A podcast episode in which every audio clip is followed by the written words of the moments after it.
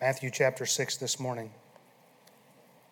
We're currently going through a series that I've entitled Five to Thrive, considering five areas that will cause you to thrive in your walk with God if you will practice these five areas faithfully.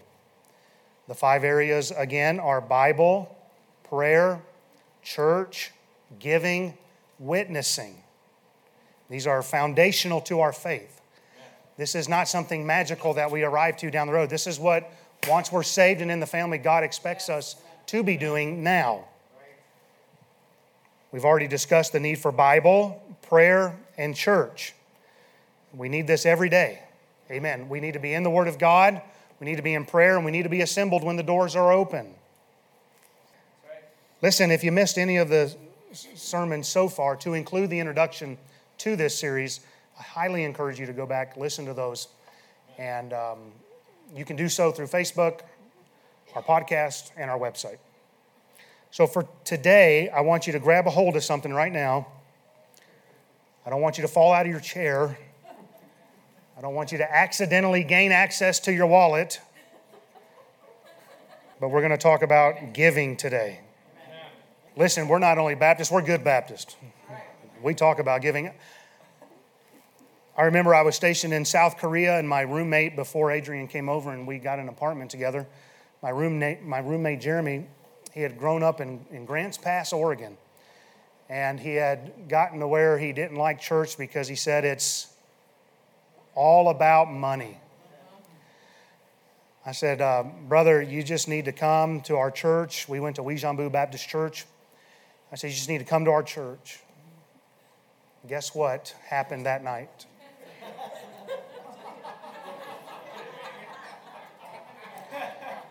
At the very end of that sermon, Pastor Rick Kelly got up and said, We need $3,000.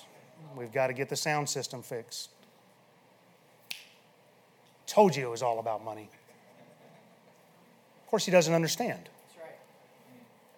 You're not here today on accident.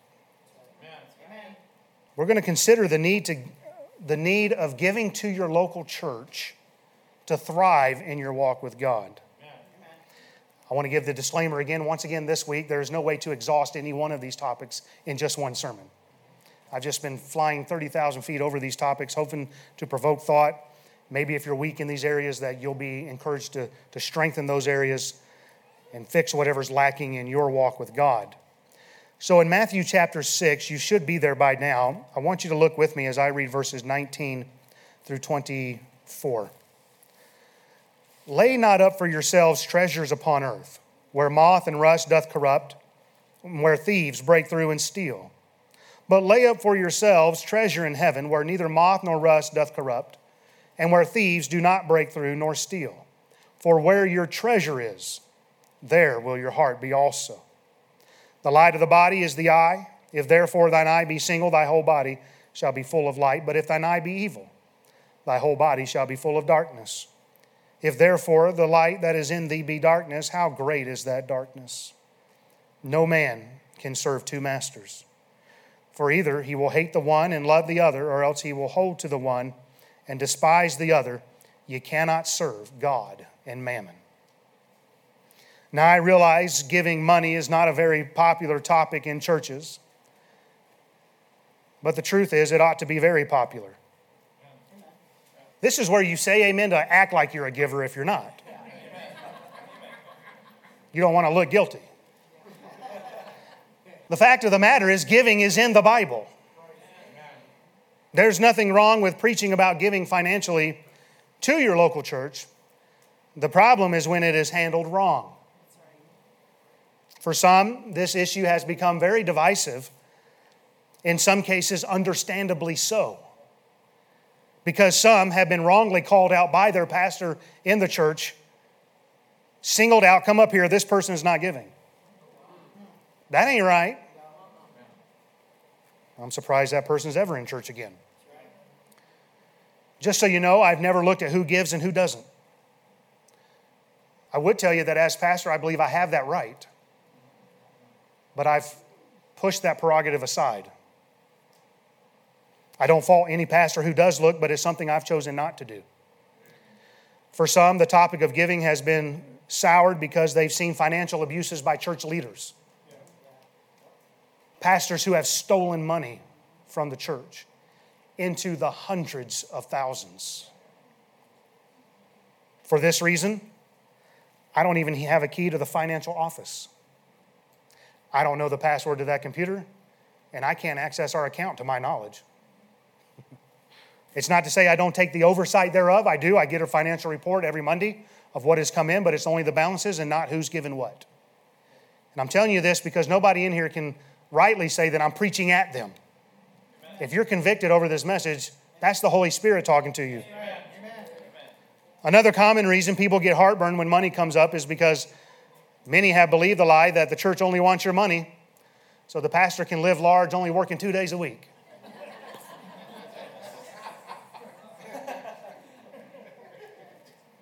I realize there are some charlatans out there, but listen, if the ministry were easy, people would be flocking to the ministry.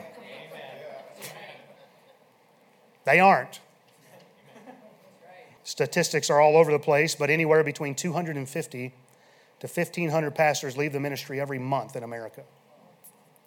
One survey found that 60 to 80% of pastors will be done within 10 years. No, this isn't life on easy street. Amen. I'm not driving around in fancy cars. Our newest car is our family car. It's a 2011 Expedition with over 200,000 miles on it. And it seems to be in the shop every quarter. Amen. My primary driver is the 97 Jeep Cherokee, over 200,000 miles on it. Now the back window won't roll up. Looking at you, Grant. You want to marry that girl, you come and fix my window.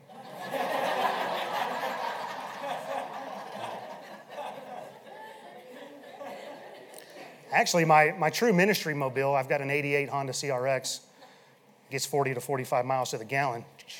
And in these kind of gas prices, that'd be nice to get that thing fixed. But um, it's got over 250,000 miles on it. So listen, I'm not rolling around in Lincoln Continentals. Nothing wrong with that. I'm just saying, I'm not getting rich off this. So are we clear? I don't know who gives. I don't have access to our church account. And I'm not profiting off this church. Disclaimers out of the way, let's get to the message. Giving is in the Bible. So there's no reason to treat the subject like it's leprosy. Just as we would preach the need to be in your Bible, to be in prayer, to attend church, to witness to others, so we ought to sound forth the principle of giving in our churches, just as often as we would the other ones. First, you need to understand that giving is God's plan and not the church's. We're not going to have time to get into all this this morning, but giving is God's way for the local church to be sustained pay the staff, press forward with ministries, propagate the gospel, support missionaries, and help the needs of the poor, the widows, and the fatherless. That's what the Bible teaches. If you want verses, see me afterwards, I'll, I'll, I'll give those to you. There are many texts to choose from on the topic of giving, but I've chosen Matthew 6 this morning to emphasize that where your money goes reveals where your heart is at. Notice verse 21 again. For where your treasure is, there will your heart be also. It's a true statement. You've heard it said that if you show me your bank statements, I'll show you where your heart is at. Where is your money going? It isn't that we can't enjoy our money. There's nothing wrong with that. In fact, I believe it's biblical to do so based off of several passages in Ecclesiastes. Ecclesiastes 2:24. There's nothing better for a man than that he should eat and drink, that he, he should make his soul enjoy the good in his labor. This also I saw that it was from the hand of God. Ecclesiastes 3:13. And also that every man should eat and drink and enjoy the good of all his labor. It is the gift of God. Ecclesiastes 5:18 Behold that which I have seen it is good and comely for one to eat and to drink and to enjoy the good of all his labor that he taketh under the sun all the days of his life which God giveth him for it is his portion. There's nothing wrong with enjoying the good uh, hand of God upon your life as he blesses you and you don't have to apologize for the blessings of God upon your life. The key is that we have biblical priorities when it comes to our money. I believe first you should give to your local church, pay your bills, take care of your needs, help others, and then pursue your wants. Here's, here's the thing though just be sure, however you prioritize, that God is first and your wants are last. So, where are you laying up treasures? Upon this earth or in heaven? All that you can acquire on this earth, is going to be stolen or it's going to fail. That's what the text says. It's either going to become corrupted. My precious 1997 Cherokee that I love so dearly now has rust beginning to show in the back uh, quarter panel there, and it breaks my heart. You think I'm teasing? I'm not. I, that's my baby, amen. I, I mean, that's, that's my girl.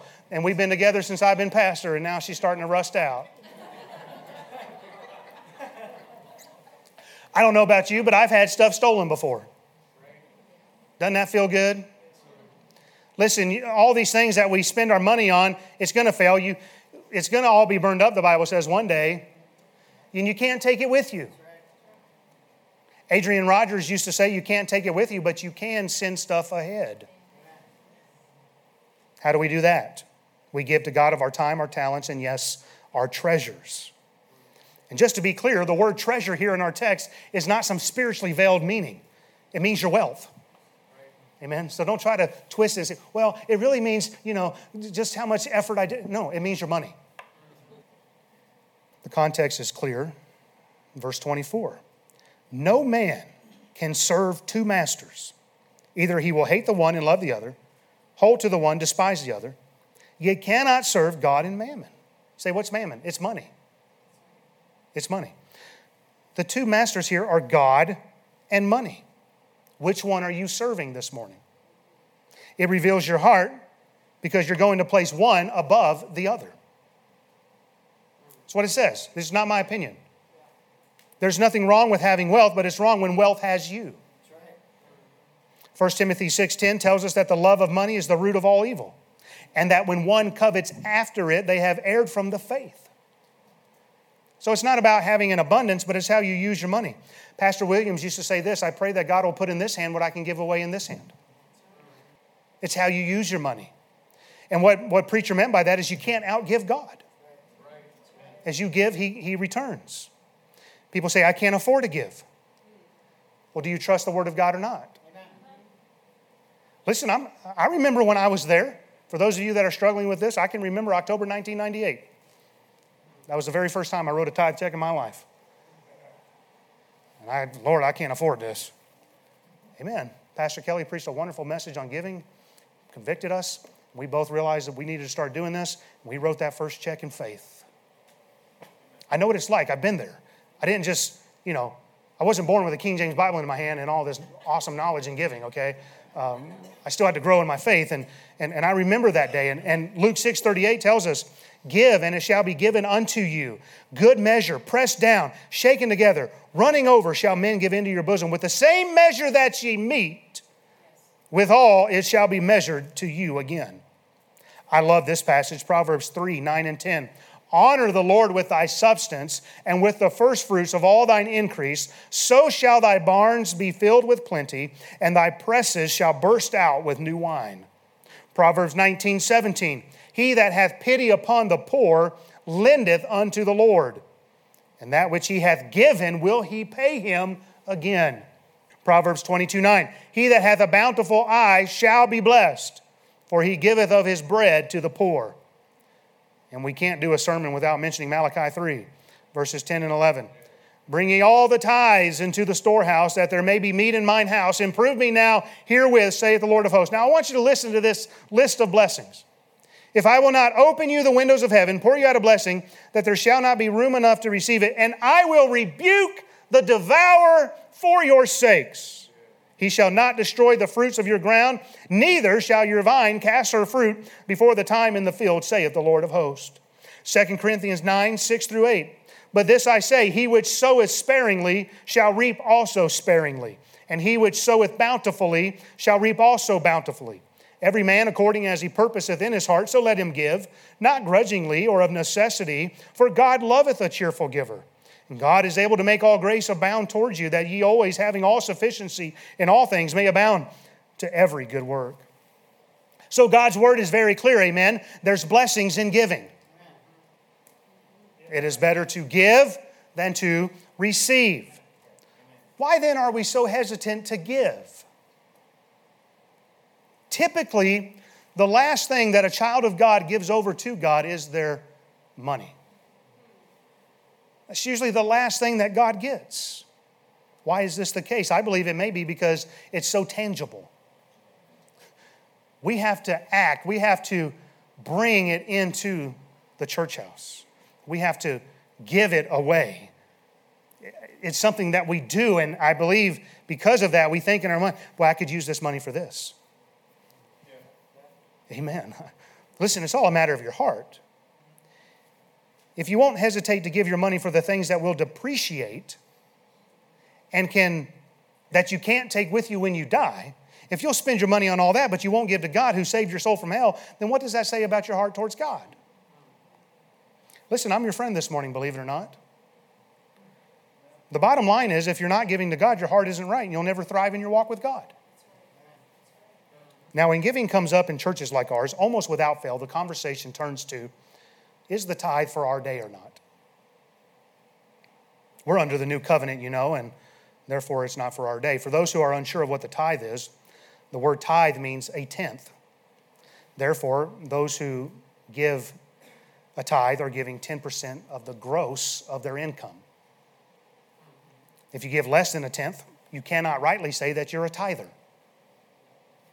Just like you can't sprinkle baptize. Because baptism means to be immersed. Likewise, you can't tenth 5, 5%. You can't tithe 5%. I'll get it right, Madison. Just give me some time.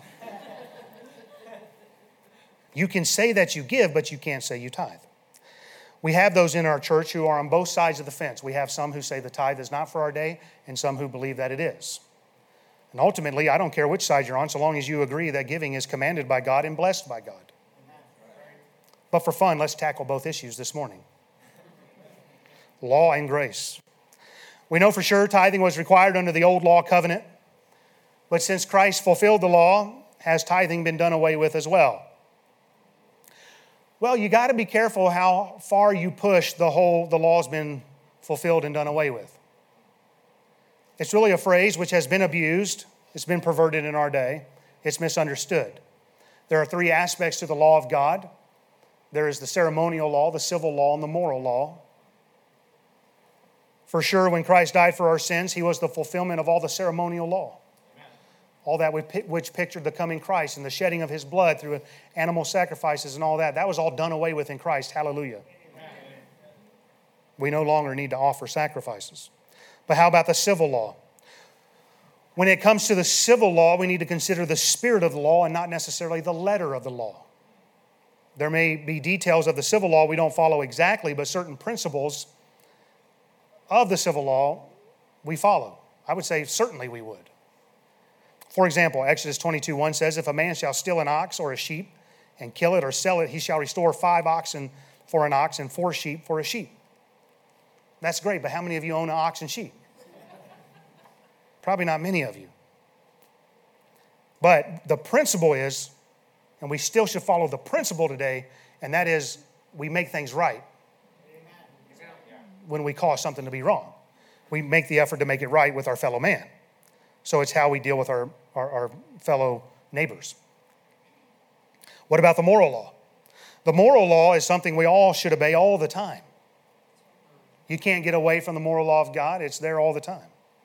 For example, I don't think anyone in here would suggest that because Christ has died and rose again and ascended on high, that we no longer need the Ten Commandments in our life. That somehow those have been done away with in Christ. Now, there are people out there that believe that, churches. Thou shalt have no other gods before me. Thou shalt not make unto thee any graven image. Thou shalt not take the name of the Lord thy God in vain. Remember the Sabbath to keep it holy. Honor thy father and mother. Thou shalt not kill. Thou shalt not commit adultery. Thou shalt not steal. Thou shalt not bear false witness. Thou shalt not covet. In Matthew 5 17, Jesus said, Think not that I'm come to destroy the law of the prophets. I'm not come to destroy, but to fulfill. Galatians 3:13 doesn't say that Christ has redeemed us from the law itself. But Galatians 3:13 tells us that Christ has redeemed us from the curse of the law. Therefore, in the debate on what has been done away with and what hasn't, be careful how far you press that issue. So, where does the tithe fit in all of that? That's a great question. One that I feel is moot because the principle of tithing, just like the Sabbath, existed before the law was ever given. God gave us the principle of the Sabbath when He rested on day seven after six days of creation. The Sabbath continued throughout the Bible. It certainly was under the law, and today we call it the Lord's Day, and we ought to keep it holy. Amen. Jesus said in Mark 2:27, the Sabbath was made for man, and not man for the Sabbath. So it was made for us, and it's, it's perpetual. Since the Sabbath is before the law, during the law, after the law, we are content to say we need to keep the Lord's Day holy. Likewise, tithing is something which shows up before the law, certainly was commanded during the law, and I believe shows up after the law. We'll talk about that here in a minute. I personally believe it is still for today. Tithing first shows up when Abraham gave a tenth to Melchizedek, who is called in the Bible the priest of the Most High God, the king of Salem, which the book of Hebrews explained means the king of peace, and he is called the king of righteousness. Now, who does that sound like? Christ is our, our priest of the Most High God. He is our King of peace. He is our King of righteousness. In fact, Jesus Christ is called a priest after the order of Melchizedek. It's clear that Abraham was commended for tithing to Melchizedek in the book of Hebrews. Therefore, we too should tithe to our great high priest, who is both our King of peace and righteousness. And Abraham isn't the only example of tithing before the law. In, in Genesis 28 22, Jacob said that he would give a tenth back to God of all that God blessed him with. So the tithe existed definitely before the law. It was something that was commended, it was something that was practiced. It wasn't to earn favor, but it was to say thank you. Abraham had already gotten victory when he tithed to Melchizedek. It wasn't so that he could earn the favor of God, but he was saying thank you to God. Since, the, since we all know, and I think we all would agree, the tithe was commanded under the law, we're not even going to go there. We're just going to say, yes, we agree with that. But how about after the law was fulfilled? Because that's the great debate. Jesus commended the Pharisees for being tithers in Matthew 23 23 and Luke 11 42. Jesus, in upbraiding them, mentioned how they paid tithes, and then he said, These things ye ought to have done. Now, the argument is made that, well, that was before Christ died, so uh, they were still under the old covenant, the new hadn't yet been established. Okay, fair enough. But then I would say, what about the book of Hebrews? Hebrews was written clearly after the sacrifice of Christ. Hebrews chapter 7 speaks of the tithe within the church age. And the argument given there is how Abraham paid tithes before the law, which I just mentioned. Hebrews 7, 9, and 10 says, And as many as I and as I may so say, Levi also, Levi came after Abraham, Levi also who receiveth tithes, paid tithes in Abraham for he was yet in the loins of his father when Melchizedek met him. What in the world is Hebrews trying to teach us there? I believe it is this. Tithes were paid by Abraham before the law to the office of the Melchizedek priesthood, and since that is a priesthood without ending, we ought to pay tithes to our great high priest, who is after the order of Melchizedek. And so, like the Sabbath, we find tithing existed before the law, during the law, after the law, Therefore, I personally believe the tithe is still for today. I'm personally with Pastor Kenny Baldwin, who says, Don't get nervous when I talk about the tithe. We haven't even got to your money yet. But you'll be glad to know I'm not going to try to convince you of whether or not the tithe is for today. So, why did I spend all that time talking about it? I don't know, just to aggravate you in all seriousness, if you're one that believes tithing is not for today because we are under grace, then that's fine with me because grace teaches that law is the minimum. Oh, yeah, I got you on this one. Amen. in Matthew 5, Jesus gives a list of things that he says, Ye have heard. Remember that? Ye have heard this, and then he says, But I say unto you. And what he says unto them is greater than what they have heard in the law. Read Matthew verses 21 through 5, 21 through 48 sometime. You'll get all those examples from Jesus, but I'll just give you one. Matthew 5, 27 and 28. Ye have heard it said by them of old time, Thou shalt not commit adultery. But I say unto you, that whosoever looketh on a woman to lust after her hath committed adultery with her already in his heart. Which law is, is more difficult? Would you rather be under law of grace? I'm just simply saying what Jesus instituted, what Jesus was saying was listen, you want to be under grace, that's a higher law. I'm not against any who are in the group of those who feel tithing isn't for today, because I trust that God is saying unto you, But I say unto you, give more than 10%. What did Jesus say in that chapter in Matthew 5? Later on, he said, If somebody compels you to go one mile, you go with them twain. So if you want to be under grace and say tithing is not for today, that's fine with me. Instead of giving 10%, give 20%. Boy, this is going over super well. Now, let me thoroughly depress some of you. I'm so glad you came today. There's more, there's more Bible words for giving than just the tithe. There's the first fruits. There are offerings. So listen, we're just getting. Uh, the tithe is just the minimum. Okay, and if you're not on board with the tithe, that's fine, but that's the minimum. The tithe was a regular basis. For us, this would be our regular income. The first fruits were the best fruits at harvest time. First fruits are the best. We're not an agrarian society today, so some look at things like bonuses as a first fruit. I don't know, however, the Lord deals with you. Something that comes in as irregular from your normal pay. Some people look at that and say, that's your first fruits. Whatever you receive as a reward for your labor above your regular pay. You may want to consider any irregular financial blessings as first fruit. Maybe you save 15% on your car insurance. that might be a first fruit. Amen. trying to lighten it up, Shug, you know what I'm saying?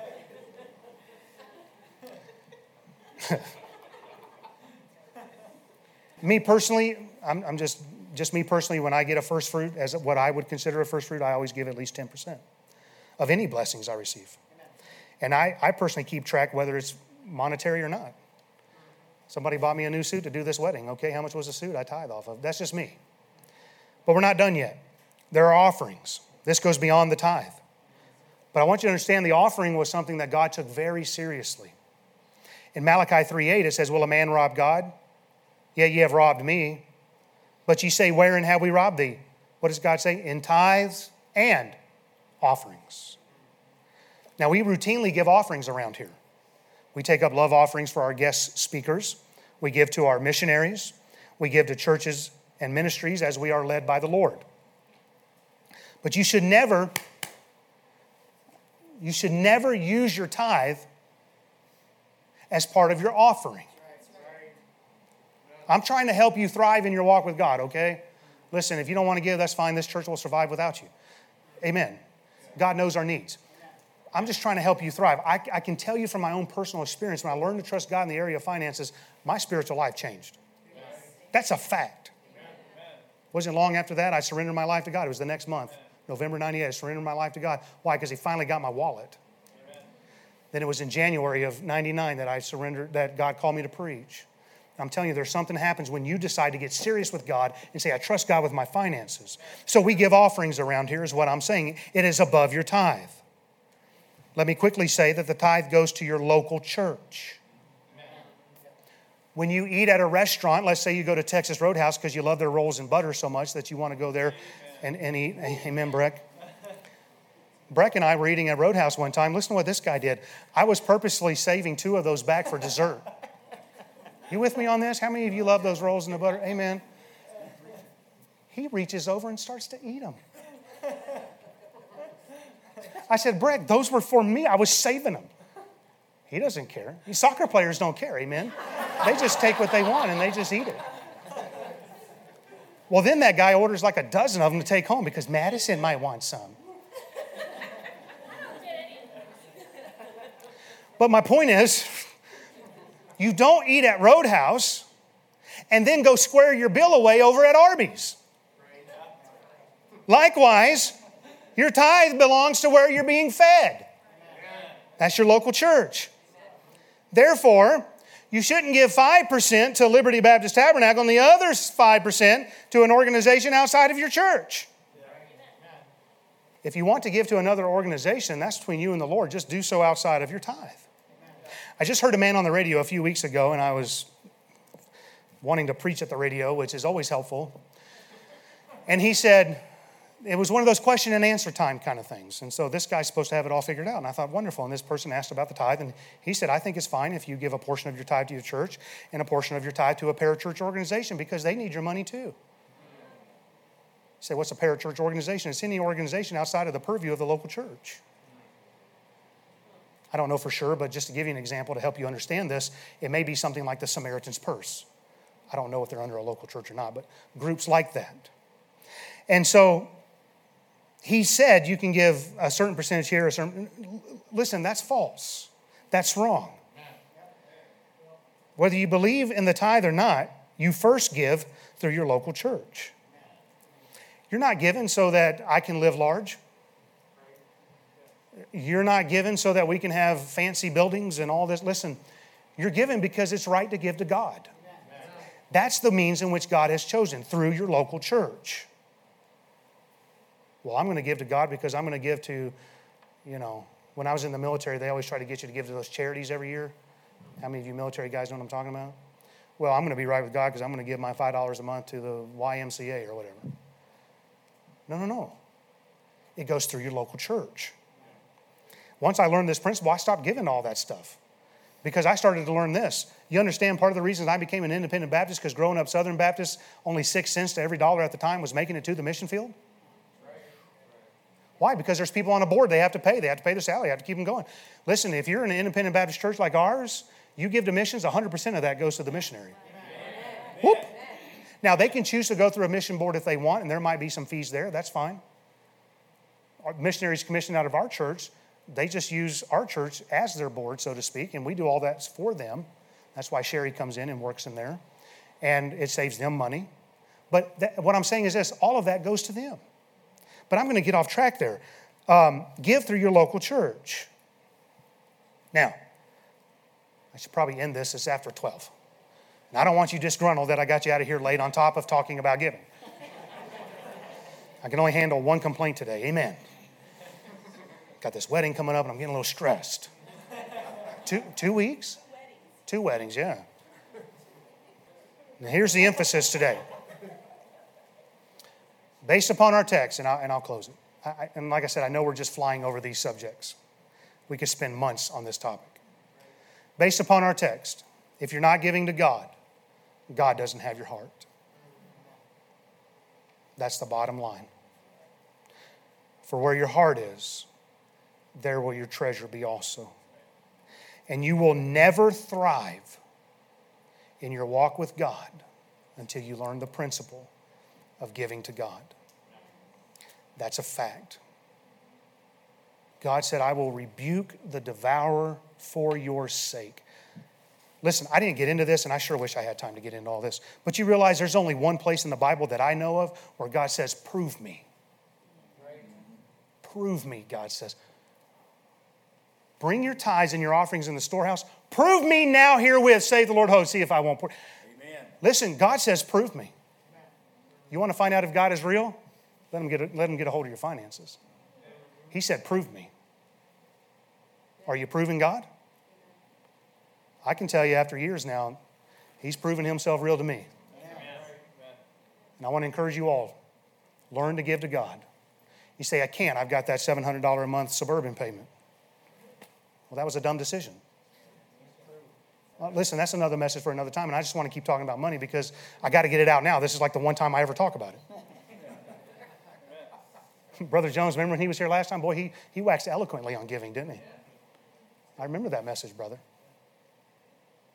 I can't afford to give. Somebody would say, well, you can't afford not to. Listen, I don't, I don't know about all that. And I'm not here to tell you if you don't pay your tithe, then God's going to get it some other way and put you in the hospital. I, I don't know. I'm not God. But I can tell you what the black and white book chapter verse says. Where your treasure is, there will your heart be also. Listen, if this area is lacking in your life, would you please get it right with God? Not for our sake, but for your sake. Let's pray.